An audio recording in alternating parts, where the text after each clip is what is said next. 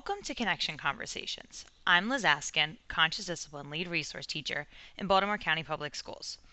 I've been training and coaching teachers for over four years, and with respect to conscious discipline support, I've been getting similar questions, concerns, and wonderings from BCPS staff. A few friends and colleagues suggested I start a podcast, so here we are. I will be having conversations with staff from all over BCPS in various roles about their conscious discipline and SEL journeys and attempting to address some of the feedback our office has received. Now, I do want to say that I'm not a conscious discipline certified instructor. However, I believe wholeheartedly in this mindset shift. It has positively impacted my life, both professionally and personally.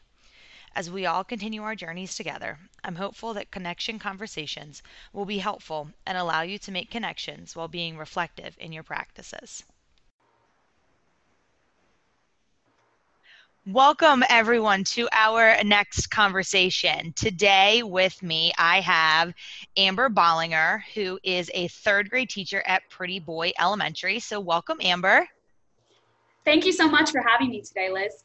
I am so excited to have a conversation with you today. I have been to your school uh, a couple of times, and as an MTSS resource teacher, you were one of my assigned schools, and I have loved coming out and learning from your staff. And I've had a couple meetings with your team, and you all are, are working so hard and building such amazing class and school families that I wanted to have a conversation and share your brilliance with others. So before we get started, I uh, wanted to start with a brain smart start. So for our Unite, we're going to be talking for a little while today. So let's take a drink and get ourselves, our bodies ready. All right, so disengage stress. We're just going to take three deep belly breaths in and out of our nose uh, at our own pace.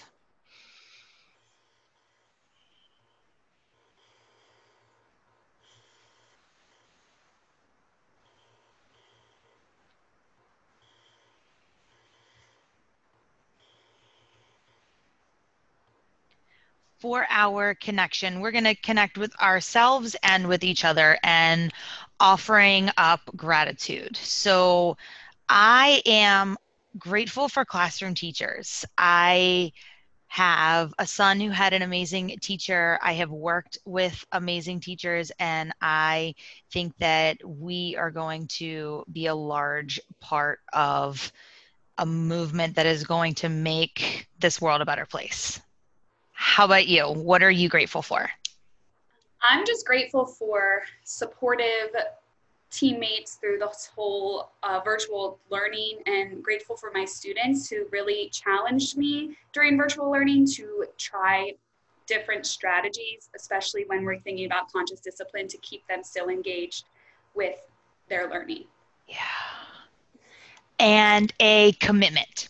So I know that uh, uh, one of my executive functions that I need to continue working on is time management. So, my commitment today is to keep an eye on the time and make sure that we are on um, point.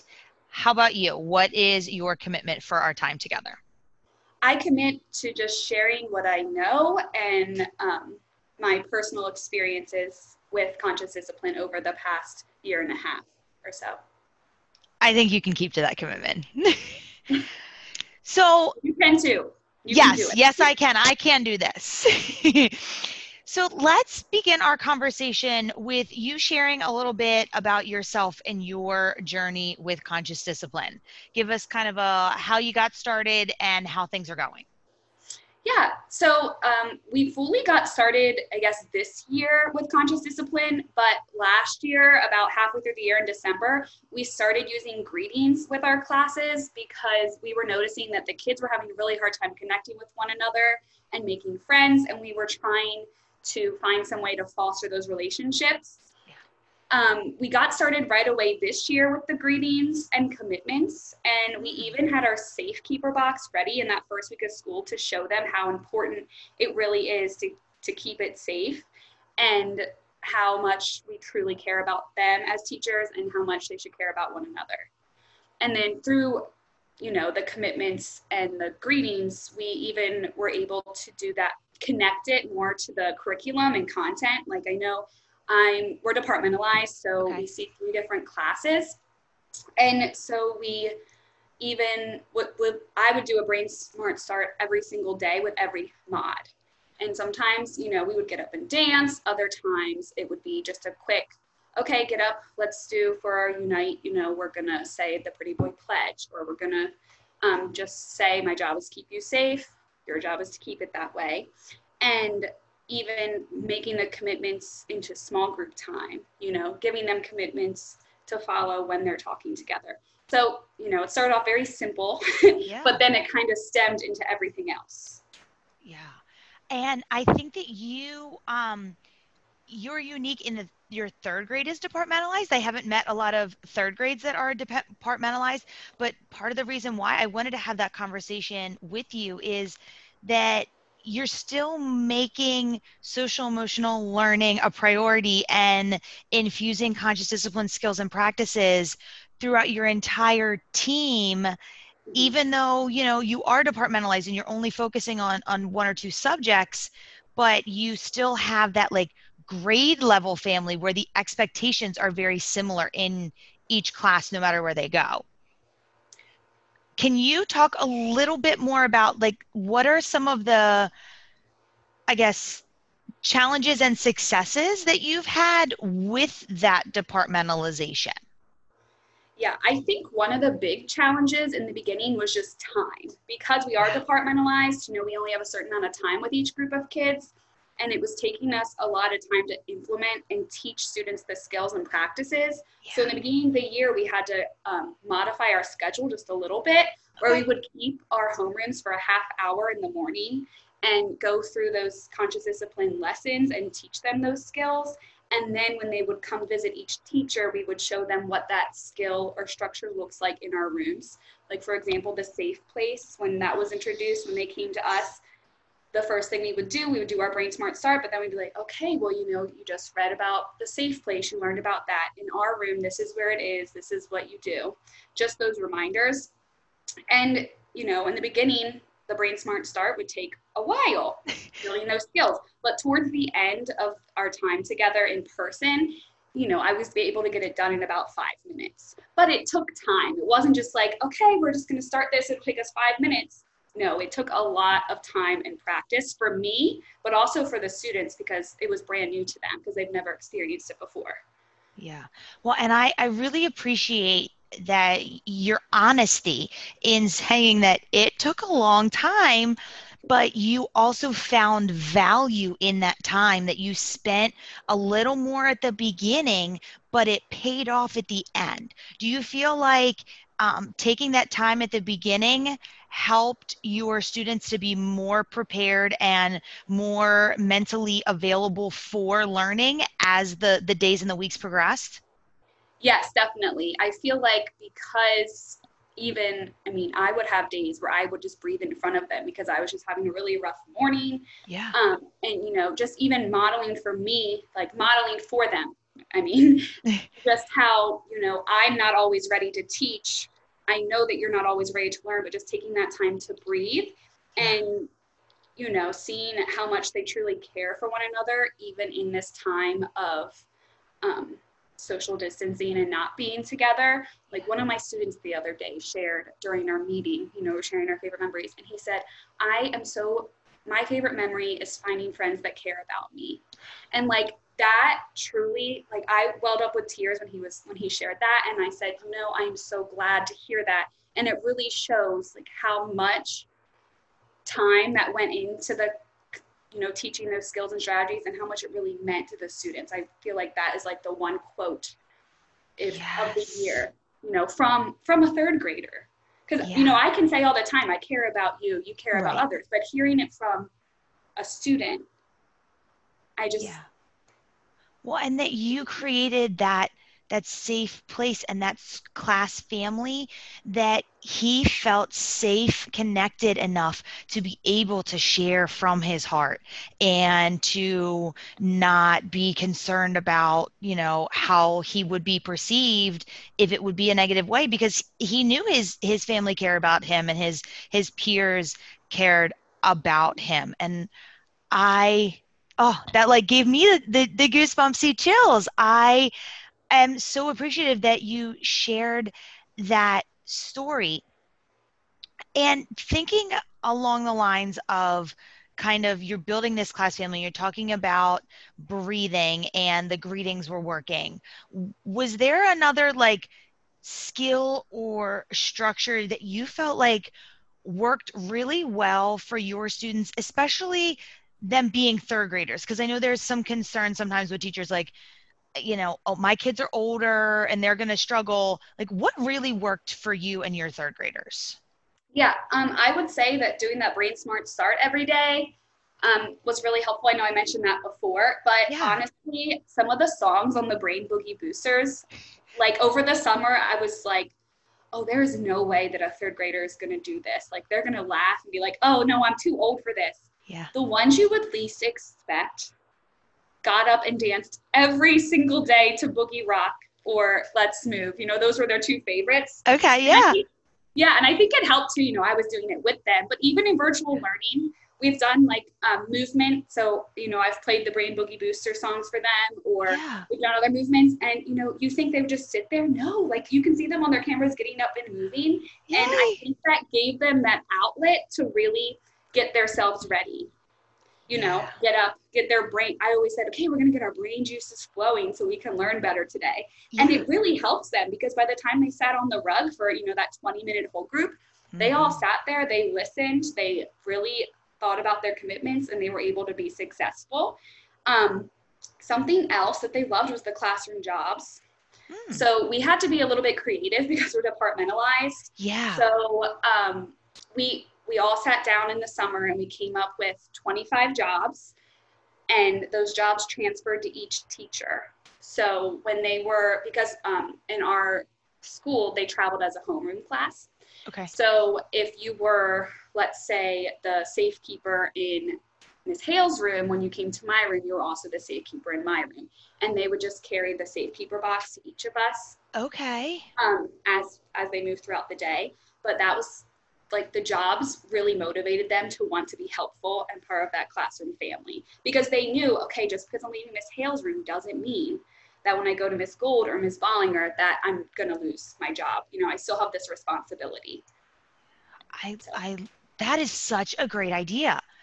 I, it's a lot of i when i taught fourth grade we were departmentalized as well and i was in a a learning cottage and the rest of my team was in the building and we each had our own individual jobs but in thinking and reflecting back as a student that could be really complicated as well. Like i'm the line leader in this classroom but i'm the table captain at this and i'm the like and i'm trying to learn the array model and i'm mm-hmm. right? Like all that. But to have that that predictability and there's there's all that there's so much research behind like predictability helping to support students in their felt sense of safety you all are providing that in all of your classrooms and throughout the day. What a great idea. Oh i love that you shared that. I'm i'm jotting that down. I'm borrowing that one too when i go and coach with with teachers because that that it and it shows the testament too of that the the grade level team family that you mm-hmm. all have created and you and your teammates work really well together and you are very mindful of of practices like this which kudos to all of you for that yeah and like i said it took time you know we really had to think about meaningful jobs and planning those out took a, you know just a while, but yeah. knowing that the payoff was so great was so worth it. And um, I also think too, like um, with the, I just lost my train of thought. um, with the job. Like I Oh, said, yeah. it gave them it gave them that sense of responsibility, and you know they knew that if they didn't do their job, that the family wouldn't be successful. And we talked a lot about you know as a family we are successful, we are helpful, and what are some ways that we can do that? And most of them be like, oh, well, I have to do my job. So, and that transfers into the real world too Oh, you know yeah. if you don't if you don't know your responsibility then you're not you know you could not fail but you won't be as successful yeah. when you so yeah Well, and I feel like that also relates really well to like virtue language and code of conduct and making those connections with like your positive behavior system of hey, we're on this together. Your, you know, your job is to my job is to keep it safe. Yours is to help keep it safe, but you have a job. You're you're part of this. You have a role and you're showing responsibility you're showing preparedness or or whatever that it may be to make those connections is huge for kids Yeah. what about let's be real a minute, uh, for a minute here what are some challenges that you you've had um i mean i talked a little bit about just the time like how Yeah. much time it was taking out of my instruction in the beginning and also in like thinking you know in the beginning there's no way a third grader is going to do this. Like for me it was a challenge just trying to get into the mindset of um, being very consistent with the language. Like you know, oh you did it. You know you picked up the pencil off the floor. That was hard because i was so used to saying like thank you for picking up that pencil. So it was a whole shift for me in my language and how i would address students. So that took a lot of practice. Yeah. and another challenge was that some students were going to the safe place like to like more than um, one person at a time and would stay there for like they they had time to calm down and they were ready. Yeah. but you know i had a coloring book there to help them calm down. So some of them would go just to Mm. color. So we had to, at one point, I had to shut down the safe place just for a little bit because we had to talk about what the purpose of the safe place is and that it is not to go to just avoid doing your work because some of them, you know, I'd go over and I'd chat with them, you know, what emotion are you feeling right now? And they'd be like, well, I don't know. Well, if you can't name it, you can't tame it. So we had to have a lot of that.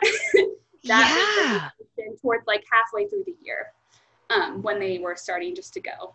Yeah, well, and I appreciate your your vulnerability right there to be able to say, one, I it was hard for me to make that mindset shift, and I am like me too right there with that one because I I have I still have some some struggles with that because we're all on a continuous journey, but to say that that you know you had to work on you first, and that is a okay, and then giving yourself the permission to say hey let's be reflective. This safe place I, I, something's deeper here. They're they're in there for so long. They're i got every page in my coloring book filled. I'm buying coloring books every week right? Yeah. and so you were you were reflective but also processed it with your students to say hey we need a pause. We're gonna we're gonna close this. And there's nothing wrong with that. Hey let's go back through this. Let's go over the five steps to self-regulation. Let's talk about why we use it. Let's talk about other strategies and things that we can do. The the openness that you had to share that is is huge because i know i've talked to a few mm-hmm. teachers who have the have either had one of two things. They either have the mindset that they don't want to have it because they know it's going to be misused or they've had students misuse it so much that they don't know what to do Mhm. and just take the pause and and go through it that whew, Yeah. And again, it took instruction time, but I felt like it was needed. It was a need in our cl- in our family Yeah. because it was becoming a distraction because you know then they'd come over miss Bollinger, so and so's in the safe place. They won't you know but they've been there a really long time. So you know other students were noticing because some of them needed to visit the safe place and they couldn't because there was another friend in there. So then we had to talk about you know revisit the big emotions and why you need to go and why you maybe you don't need to go. Maybe you just need to go get a drink of water and take a deep breath and come back. Yeah. Well, and I'm thinking too with that, and relates to like restorative practices as well, because if they're impacting more than just one person other people it may it's it sounds to me like it wasn't necessarily a time machine type thing like or one kid. It was more of a of a, a whole class discussion. So circle up share you know i feel this way you know like i feel worried when you're in the safe place so long and you know i'm worried about you and what's going on with you or i feel frustrated that you're in the safe place for 15 minutes and that's someplace that i really need and i can't use it. Mm-hmm. and so connecting those those two practices there i think is is really helpful. And you were able to open the safe place back up right? Yes. Yes. yeah. Of course. Yeah. We just had to take um you know probably about two days okay. of just a revisit and then when I opened it back up, they followed the the safe place commitments, I guess you could say. Yeah. And they were, you know, they used it the the proper way. Yeah. And while you eh, eh, tell me if if I'm correct or incorrect, but you taking that extra time to do yeah, you lost a little instruction, but then you kind of make up for it later because you're not getting interrupted in the middle of a lesson of like, Miss Bollinger, he's in there. Miss Bollinger, she's in there. He's throwing the ball. She's in it right? Yeah, exactly. Yeah, it, it definitely helped with those interruptions. Um, and another thing too, I, you know, when a friend was, when a student was in the safe place, the safekeeper would often go over and check on them. And that sometimes would keep me from even, you know, having to go visit because they would be like, oh, I, you know, I go check on so and so, they're okay, they'll come out soon. Um, so that was nice because again, I wasn't being interrupted to go yeah. check on them. Yeah. Wow, and what it, and it's really part of the job. Yeah, and it's just really amazing how much they really truly cared about one another. And I feel like this is the first year where I really saw that. Yeah. Completely. And you're and you're building empathy, mm-hmm. right? Like your students genuinely cared for one another. And if it's you know my job as the safekeeper to help keep the classroom safe. That means that like the my friend or just my my peer my classmate in the the safe place might need my support and offering that up. And when i talk about jobs with teachers sometimes i say like what are things that either drive you a little nuts or things that you feel like you don't have time for? Like i'd love to be able to but i can't can you make that a job? And I think right there, you've just having part of the safekeeper job to support students who are in the safe place. And you could even like, I, do you have a way uh, for students like, let's say the safekeeper goes over and I'm like, back off, like I, I don't need somebody. Do they do they do they feel comfortable sharing that with each other? Um, sometimes they would just say, "I'm okay, but I don't want to talk," and then okay. they would go back. And then if I, you know, you know, you see when they walk over, obviously, yeah. when you're with a small group. But um, if I notice that they didn't talk, then I might say, okay, guys, work on this problem. I'll be right back. And then I would go check in with the student. And then they would usually open up with, with me. Yeah. Because so, sometimes they, they need an adult. Yeah. And there were sometimes too where, you know, a student just really had a hard time calming down their emotions. So instead of having them in the safe place, we would just step out in the hall together and we would breathe together, talk yeah. about what we needed to do to get ready, and then we would go back in. Um, yeah. And, you know, the kids never once said, why are you out in the hallway with her?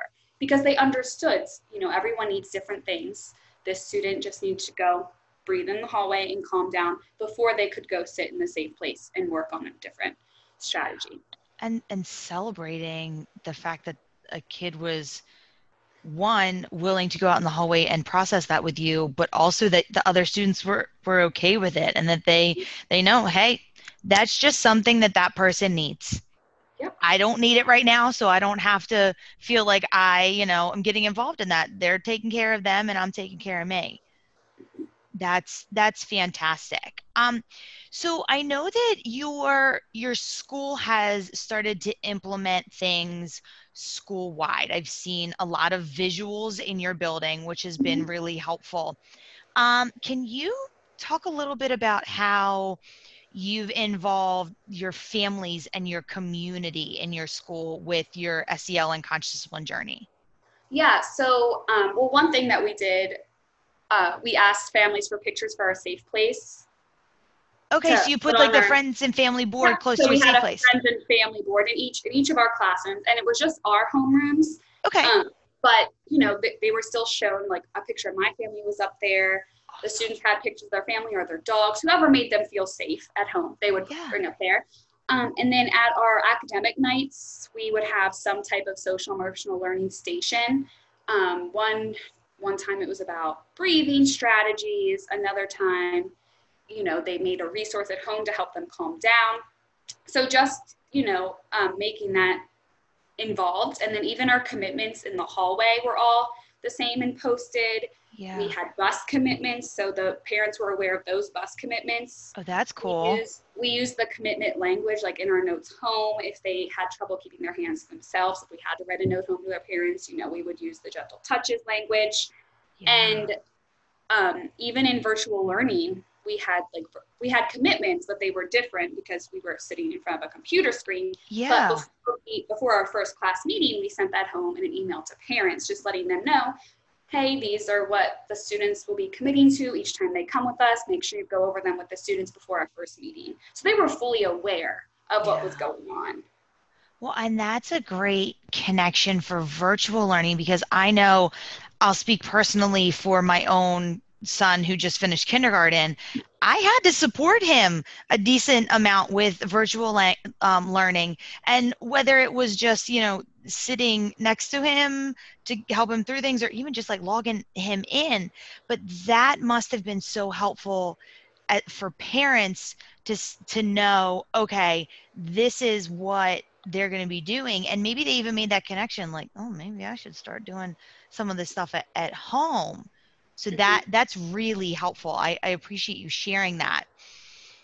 Your um commitments that you have in you have them in different places. Can you give us an example of a commitment that would Um, what about the cafeteria? I know you've done a lot of work Yeah, in the we have- cafeteria. Yeah, we have cafeteria commitments, and one of them is I can raise my hand if I need like help opening something. But it was more specific, not just I can raise my hand if I have a question, but I can raise my hand if I need something opened. So it's taking that, you know, commitment that they're used to, but then putting it in the environment that they're in. That's fantastic. And that's a great model for students as well, right? Like I'm so used to this. My my teacher and my group of teachers, my grade level, were always, you know, committing to raising our hand, but I need to be able to I kind of think of it like code switching. Like I Mhm. need to code switch. My my hand is up for a question in the classroom, but my hand is up for support in the cafeteria. Or my hand is, you know, up in the hallway to signal that I'm quiet. And so similar language, but modified based on where it is. Yeah, and then even you know thinking about the small group commitments that I had because you know in third grade we do Safe Racer and a lot of hands-on science lessons. Yeah. And so what I was finding in the beginning of the year was you know I had some group expectations, but they weren't really going the way I was hoping. Okay. But once I switched, I would say probably in like around November, I switched it to um, small group commitments. I used that language.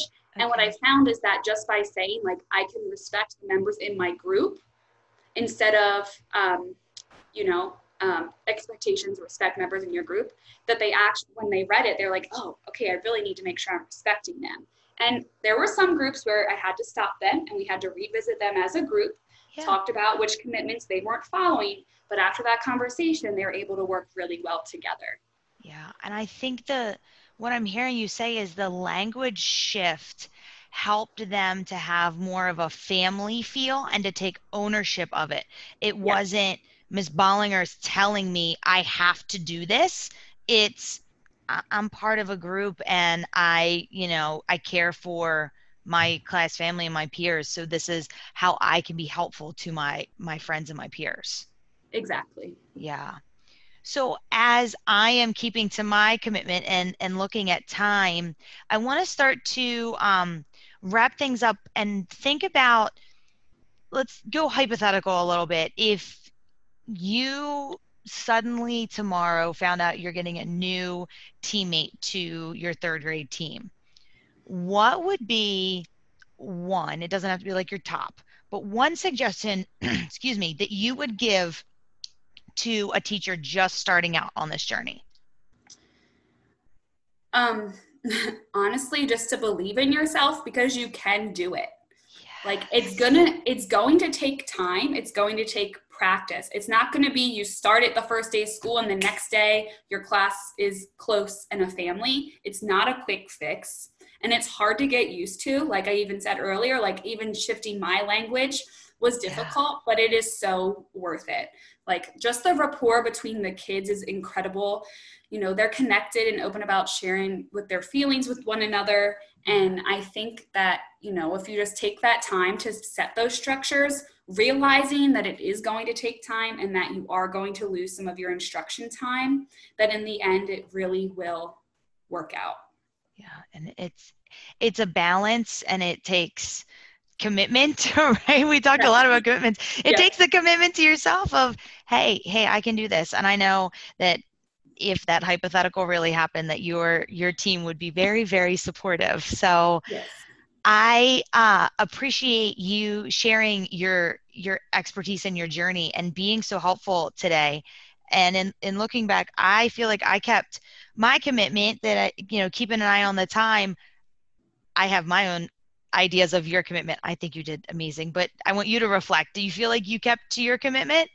Yes, I do. I felt like I shared what I know and I put my feelings into it also. Yeah. And you were so helpful. And I'm sure that uh, our listeners are going to get some really fantastic ideas and some, you know, maybe personal motivation from from our conversation together. So thank you so much. Thank I, you. I wish you well, and uh, hopefully we can we can do this again and we can talk soon. Yeah, sounds great. Thank you. Thank you.